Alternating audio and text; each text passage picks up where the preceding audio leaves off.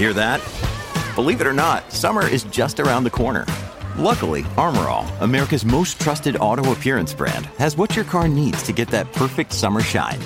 Plus, now through May 31st, we'll give you $5 for every 20 you spend on Armor All products. That means car wash pods, protectant, tire shine, you name it. Find out how to get your $5 rebate at armorall.com. Armor All, less work, more clean. Terms apply. Hello, podcast listeners. Hope you're enjoying your day as much as I am. We got a lot to talk about, and I mean, there's so much news happening in the market, and it's hard to keep track of things. And we would like to try to make things a little bit positive today. So, but there are some things we do need to talk about that won't seem as positive at times when it comes to the market currently right now. First things first, GM investing 81 million to handle built ultra exclusive Cadillac Celestiq Q electric cars. We're going to be talking about that later today in today's podcast. We're also going to be talking about how home builder sentiment drops to the lowest level in 2 years as housing demand slows. This is probably going to be a little bit of a continuation on the story that we have been covering about how two companies recently laid off about 10%, 8% of their workforce. Then we got to talk about some politics that are happening. According to CNBC, Biden has sent another 1 billion of military aid to Ukraine. We're going to keep talking about that because, well, if you are a taxpayer within the United States, your money is going to help Ukraine. And finally, we're going to be talking about oil. And and and with oil about how oil fell by 2% because of Fed interest rate hikes and Joe Biden is still complaining about oil refiners at this time currently. So, with that being said, guys, like I always say at the beginning of each podcast, I'm not a professional advisor in any way, shape, or form. Everything I talk about in this podcast is for informational purposes only. Please, you need to go talk to your own financial advisor before making any financial decisions, as I personally cannot make those financial decisions for you. Your financial advisor would know your financial situation a lot better than I would. And I cannot give you financial advice in any way, shape, or form because I am not a professional advisor. With that being said, guys, let's begin with today's podcast. GM investing 81 million to handle built ultra exclusive Cadillac Celestiq Q electric cars. From CNBC, Detroit. General Motors on Wednesday said it's investing 81 million at its global design and technology campus in suburban, Detroit to hand build the upcoming Cadillac Celestiq Q electric flagship car for the brand that will be produced in limited quantities. The decision marks the first time GM will build a vehicle for commercial sales as its massive tech campus in Warren, Michigan. It also marks a pivot for Cadillac to offer a hand built car, which typically reserved for high end sports cars and uber luxury vehicles such as Bentley exclusive models, as GM pushes to revive its quintessential American brand in the tech savvy EV carmaker capable of challenging Tesla. Quote, as Cadillac's future flagship sedan, Celestiq Q signifies a new resurgence era for the brand, GM President Mark Reuss said in a statement. GM is scheduled to officially unveil the car next month. Only hundreds are expected to be produced each year and cost 200,000 or more per car. Cadillac President Steve uh, Caruso told the Wall Street Journal in 2020 the vehicle will be based on GM's new Ultium electric vehicle platform, which was first used as the GMC Hummer EV. The platform is meant to be a modular and underpin GM newest, including 30 new models by 2025. In a release Wednesday, GM said that the investment will be used to purchase and install equipment to hand build the Celestiq Q for campus renovation work that is already underway. The company confirmed that the Celestiq Q roof is expected to be one of the first to feature a four quadrant suspended particle device smart glass that can let each occupant of the car set their own level of roof transparency. Ooh, sounds fancy. Continuing on, the automaker also said the vehicle will feature a new interior screen display that spans the width of the vehicle and include more than 100 3D printed parts. Although machinery is used in making hand built vehicles, it's largely controlled by humans. That compares to a typical vehicle, which is largely produced on the assembly line using hundreds of robots alongside assembly workers. Good for you, GM, for wanting to compete with Tesla a little bit. But at the end of the day, it just seems like this is going to be in reality your car you're making i mean it should compete with tesla but at the same time it sounds like you're trying to compete with ferrari with the hand built with the limited quantity of cars that you're going to be making. I hope this works or else you're wasting a lot of money on this. I mean to be honest we, we got to see what the car looks like. Maybe the car will be have the slick design and maybe the young people coming up will be able to want to get that car one day and buy posters and put it up on their walls in their house or maybe some rich billionaire or millionaire will want to buy it. It's hard to tell, but it's good to see that GM is wanting to at least try something that will be hand built. Something tells me the parts are going to be a little bit more expensive than they're realizing, and potentially the price of the car might go up in value as well. Because if parts prices keep going up with inflation currently, well, there's no way someone's going to be only just buying two uh, the car to be worth 200,000. There's just no way. I don't see it happening. My personal opinion though. But good for you GM.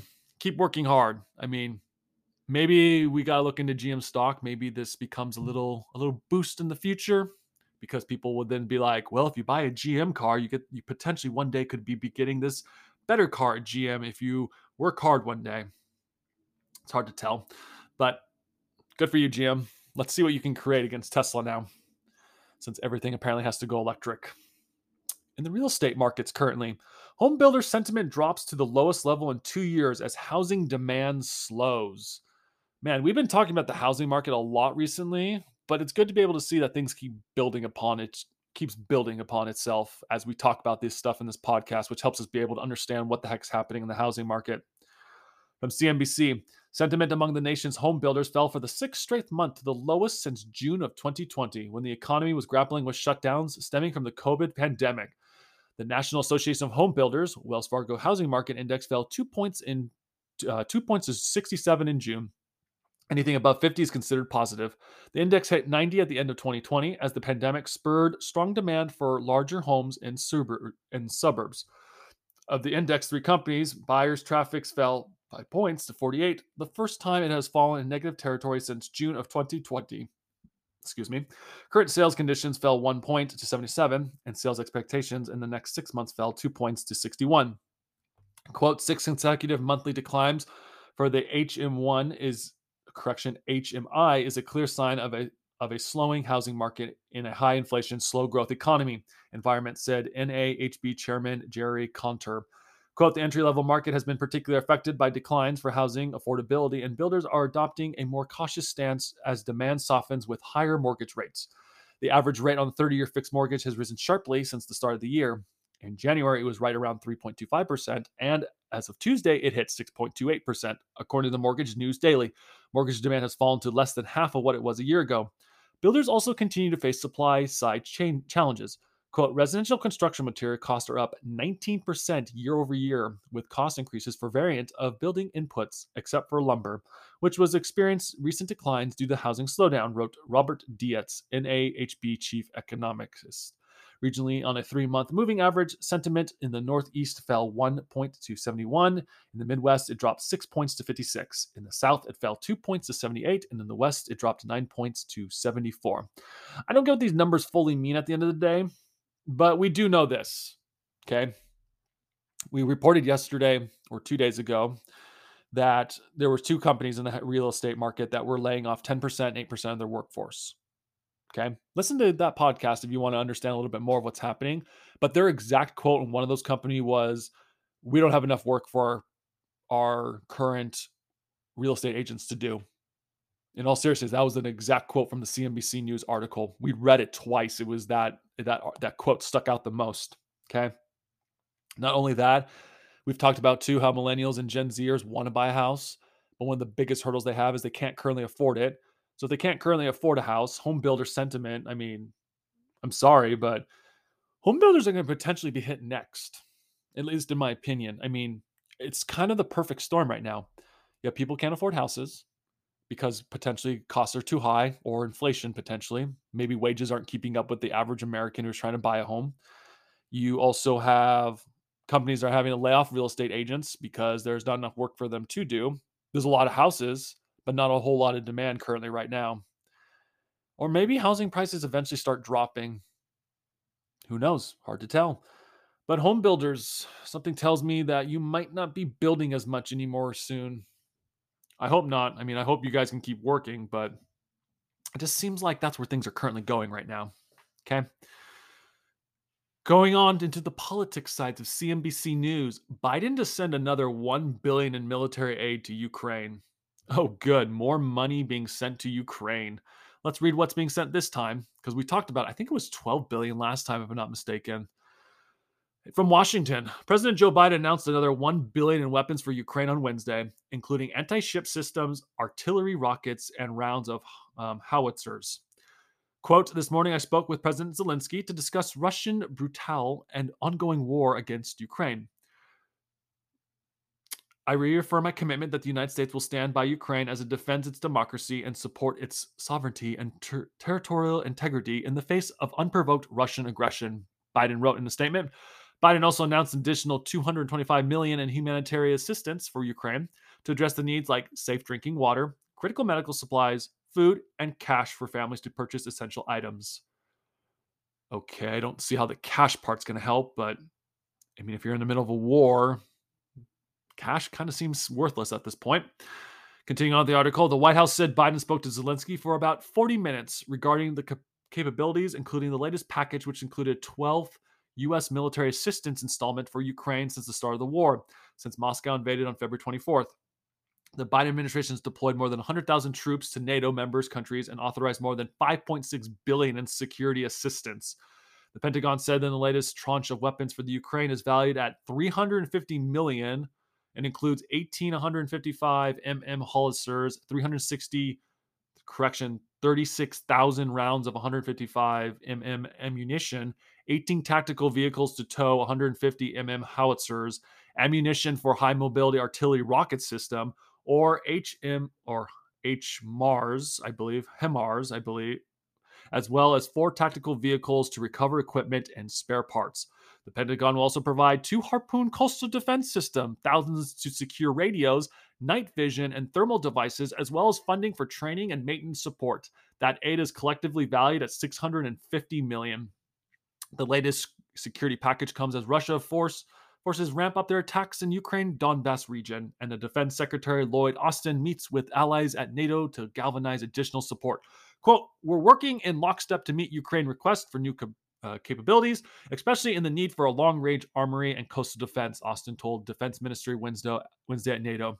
Continuing the quote, we're providing Ukraine defenders with HIMARS, HIMARS, I mean, sorry, HIMARS, and multiple launch rocket systems that will significantly boost Ukraine's capabilities. He added, alongside Ukraine's Ministry of Defense, and I do not know to say his name, so I'm not going to say that right now.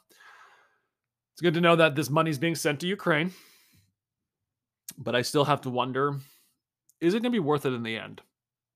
I mean, if Ukraine falls to Russia, that's a lot of military equipment that Russia's going to end up getting. And not only that, but that's also a lot of money that taxpayers are sending over to Ukraine. We got our problems at home currently right now. And I mean, I'm for the freedom of people, but at the same time, I mean, why does the United States have to continue to be the world police? It's a serious question. I mean, who's really benefiting from this war currently with Ukraine and Russia? What companies are currently making these items that are going to potentially see their stock price increase because they were sending taxpayer money for aid to Ukraine? And that's not even counting that once those defense systems, I guess, get taken over by Russia, how much more is going to get wasted? I mean, this is almost like, okay, when we pulled out of Afghanistan, who knows how much money we had lost in Afghanistan? I mean, they just love spending money. And we currently just have a lot of our own issues at home, but they just love spending money to help people. Uh, I, I mean, we're going to report this when we can. We have to but it's also kind of sad that stuff like this isn't talked about in the news because I think like the Lockheed Martins, the Boeings, the Raytheons, they're benefiting from this war. And obviously ammunition companies too, whoever's making the ammunition because ammunition's needed to fight a war. So, I mean, those stocks are probably going to maybe do well. It's hard to tell. We'd have to look into the annual reports to see where they actually made their money, but that's just my opinion. I think those three companies are probably benefiting from the Ukraine Russian war right now. And the other thing too is if you haven't noticed, they are not talking about it as much anymore on the news. Makes you wonder why. But we'll talk about it once a, once a few articles come up, obviously. So continuing on with I guess I guess is intertwined with each other. Oil prices fall over 2% as Fed hikes interest rates from Houston Reuters. Oil prices fell more than $3 on Wednesday as the markets worried that a fall in demand after the Federal Reserve hiked interest rates by three quarters of a percentage point. Brent crude futures for August settled at $2.07 or 2.2% at $118.51 at the barrel, having fallen as low as $117.75. US West Texas Intermediate crude for July fell $3.62 or 3.04% to $115.31 a barrel after dropping to a low of $114.60. The biggest hike by the US central bank since 1994 also sent dollar also sent dollar higher with the dollar index rising to the highest since 20, uh, 2002. A stronger greenback makes US dollars price oil more expensive for holders of other currencies, curtailing demand. Meanwhile, US crude production, which has been the largest stagnant over the last few months, edged up 100,000 barrels per day last week to 12 million barrels per day at the highest level since April of 2020. Data from Energy Information Administration shows quote a little bit of uptick in domestic production may be the first sign of more to come said john kilduff a partner of again capital llc the data also showed a build in us crude stocks and distilled inventories while gasoline posted a surprise drawdown on the back of the summer driving season. Drivers around the world were tolerating record high prices for road fuels data showed. The european central bank promised fresh support and new tool to on Wednesday to temper a market rout that has been fanned fears of a new debt crisis on the euro era's southern rim, but appears to have disappointed investors looking for bolder steps. Adding to demand woes, China's latest COVID outbreak has raised fears on the new phase of lockdowns. Higher oil, prices have been weakening economy forecasts and dimming futures demand prospects for International Energy Agency said. But persistent concerns about tight supply meant oil prices were still holding on $100, $120 a barrel. The Organization of the Petroleum Exporting Countries and its allies, known as OPEC Plus, are struggling to reach their monthly crude production quotas, recently hit by political crisis that has reduced Libya's output. Quote, because OPEC production is still failing noticeable short of the announced levels, this would re- result in supply deficiency to around 1.5 million barrels per day on the oil market in the second half of the year, said Karsten Fritsch, commodity analysis at Commerzbank of Frankfurt. Oil prices gained some support from tight gasoline supply. U.S. Joe Biden told U.S. companies to explain why they're not putting more gasoline into the market. And we have to end with that on this one because Joe Biden is still complaining about oil companies today. In fact, this is being reported today. Biden blasts oil refineries for record high gas prices and profits. US President Joe Biden on Wednesday demand oil refining companies explain why they're not putting more gasoline on the market as they reap windfall profits, sharply re-escalating their rhetoric against, indus- in, against industry as he faces pressure over rising prices. Biden wrote to executives from Marathon Petroleum Corp, Valero Energy Corp, and ExxonMobil Corp and complained that they had cut back an oil refining to pad their profits, according to a copy of the letter. The letter is also sent to Phillips 66, Chevron Corp, BP, and Shell a White House official who declined to be identified told Reuters. Why is the White House official, why is this information being hid, hidden? Like, why is that these people can't be quoted? That's what I want to know. Continuing on, at the time of war, refinery profit margins well above normal began passed directly onto American families are not acceptable, Biden wrote, adding the lack of refining was driving gas prices up faster than oil prices. Biden said the industry lack of action is blunting the administration's attempt to offset the impact of oil rich Russia invasion of Ukraine, such as releases from U.S. oil reserves and adding more cheaper ethanol to gasoline. Meanwhile, energy companies are enjoying bumper profits as the invasion has added to supply squeeze, which has driven crude prices above $100 a barrel as a fuel demand has remained robust despite record high gasoline prices. White House spokesperson Karine Jean-Pierre on Wednesday went as far as to say refiners have a patriotic duty to increase supply and cut customers' costs. Quote, we're calling on them to do the right thing, to be patriots here, she told reporters. Okay. I looked into this a little bit. Okay. And at least we, we had to dive a little bit into this just so we can understand what the heck is happening. And we've this we've talked about this because Joe Biden ripped on ExxonMobil earlier this week. And we discovered in at least what we looked into, remember, ExxonMobil hasn't bought back shares since 2016 and they didn't reinstate that that uh buy share buyback until 2021. Their dividend didn't get increased during COVID. It didn't get increased until I think it was earlier this year in 2022. Oil has been getting hit hard recently, okay? Oil companies were not profitable for the longest time. Okay. And I'm not saying it's good for oil companies to be profitable right now when people are feeling it, but the decisions you currently make, Joe, are potentially affecting the market in the oil. Okay. Think about it. You canceled the Alaska drilling, I believe it was. We've talked about that in a past podcast. You cut, you stopped Keystone Pipeline. I believe you smiled when you signed that executive order to stop the construction of Keystone Pipeline. Okay.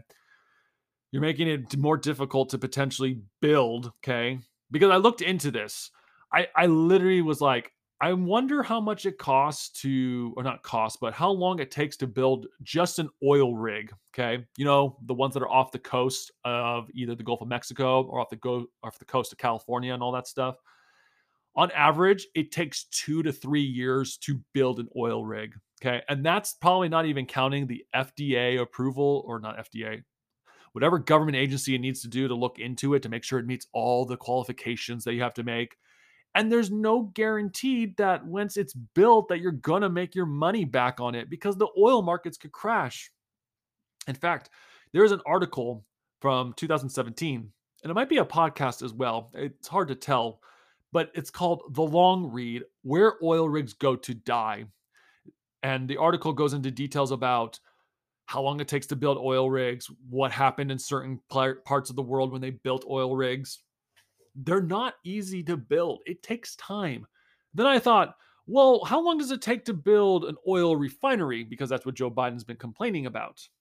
And on average, it takes an oil refinery, according to this government data in, from the US Energy Information Administration, which I believe is a government website, takes about, I think, if I remember correctly, I read like 15 to 18 months to build on land. And that's probably also not even counting the, all the regulations they have to go through as well. In fact, the last refinery that was technically built, according to this website, was in 2018, and that was built in Channelville, Texas. Okay. And it didn't start operations until 2019. Okay. So, and the other thing too, Chevron has reported that there'll probably never be another oil refinery built again. So, Joe keeps complaining but his actions and policies he's putting into place isn't going to help the oil market change in any way, shape, or form. Oil prices are going to keep staying up high. Says here later on from the article that we just keep reading about about Joe Biden, U.S. refineries are running at near peak levels of processed fuel, currently at 94% of capacity, and say there is little they can do to quickly satisfy Biden's demands. Quote, our refineries are running full out, Bruce uh, Niemeyer, corporate vice president on strategic sustainability at Chevron said on the sidelines at Reuters Energy Transition Conference on Tuesday before the letter was made public. Shell is producing at capacity and looking to, at options to increase oil and gasoline production, a spokesman person said. Exxon, which has been the focus of President Ire against oil companies last week, has invested to expand their refining capacities by 250,000 barrels per day, an equivalent of a medium sized refinery, said spokesman Todd Spitler. I also believe too, if I remember, because I think we talked about this in past podcasts, or maybe I had just read it and just didn't talk about it at the time. I think Exxon Mobil had also pull out of Russia too to fo- to focus more on another oil project because there was like some fear that because they were pulling out of Russia it was going to affect Exxon stock, but because of the other place that they were working on, it was supposed to allow them to be able to make more oil per day or something.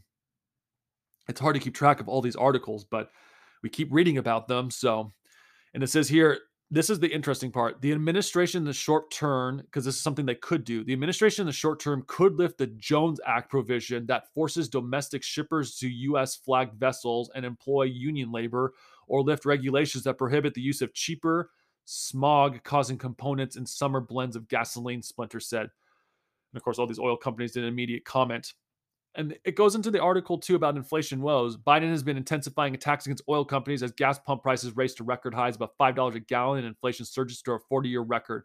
Privately, White House officials have been reaching out to refineries, and this is interesting that they're reaching out to the refineries to inquire about idle plants and spare capacity of whether there are other ways to increase gasoline supply, according to sources familiar with the dis- discussion. Rising gas prices have helped drive unexpected persistent consumer price inflation, and voter anger before November 8th midterm elections, where Biden's Democrat Party is defend, defending its control of Congress. Biden has attributed rising oil prices primarily to US led sanctions that took Russia energy supplies off the global market. But he also has taken the fight to major oil companies, which are rise, which are riding rise energy prices to record earnings and giving those profits to investors rather than spending on new drilling and refining capacity. And of course, he goes into the famous quote that says, Exxon made more money than God this year. Disgusting. Says here, Exxon Splinter said the the top U.S. producer has invested more than 50 billion over the past five years. That resulted in nearly a 50% increase in U.S. oil output. Okay, and the U.S. Energy Secretary Jennifer Granholm plans to po- host an emergency meeting on how refiners can respond to higher prices. Biden said asking for a response from oil companies beforehand. Biden said that they should provide concrete ideas to increase oil refinery, along with the explanation for why they may have cut such capacity in the last two years. Yeah, I hope they drill into you, Joe Biden. I really hope you do. I really hope they do. And hopefully things will make you realize some things. I mean, oil companies weren't making money the last few years. They weren't. I remember reading that ExxonMobil was having to use debt a few years back to pay for their dividend and their share buybacks before 2016 because they weren't making any money. They weren't. And if anything, all these policies potentially is going to keep causing the market to be insane right now. Okay. Every decision made in Washington's affecting the market, everything they do. And whether this meeting, I mean, maybe he's just trying to pander to his share, uh, not the shareholders, his voter base, I guess, to be like, look, we're trying to do something, but oil companies aren't doing their job. I'm sorry, oil companies want to make money. And in order for them to build, they probably have to go through so many hoops and regulations. And at the end of the day, if they tend to build the stuff and you add a new regulation before the project's done, they'll lose money and just scrape the project and just say, you know what, it's not worth it. Keep an eye out, guys. Gas prices are probably going to continue rising, and we're going to continue to feel it. And Joe will probably continue to complain about it. And if you're invested in oil, you're probably making a ton of money right now. So with that being said, guys, thank you so much for listening to today's podcast. I hope you did enjoy it. I ask that if you did enjoy this podcast, that you please like and share this vid- uh, podcast with friends or family so we can continue to grow this channel and be able to talk about what's happening in the market that the market's not talking about. I mean, for crying out loud today, they were mostly talking about the Fed rate hikes and how it's going to go up by 0.75 points today. And uh, there's other things that are happening in the market. We don't always need to talk about the main news that's happening with that being said, guys, please comment, like, share this podcast so we can be able to keep growing this channel so we can keep talking about what's happening and obviously share with friends or family. Thank you so much for listening to today's podcast, guys. Thank you and goodbye.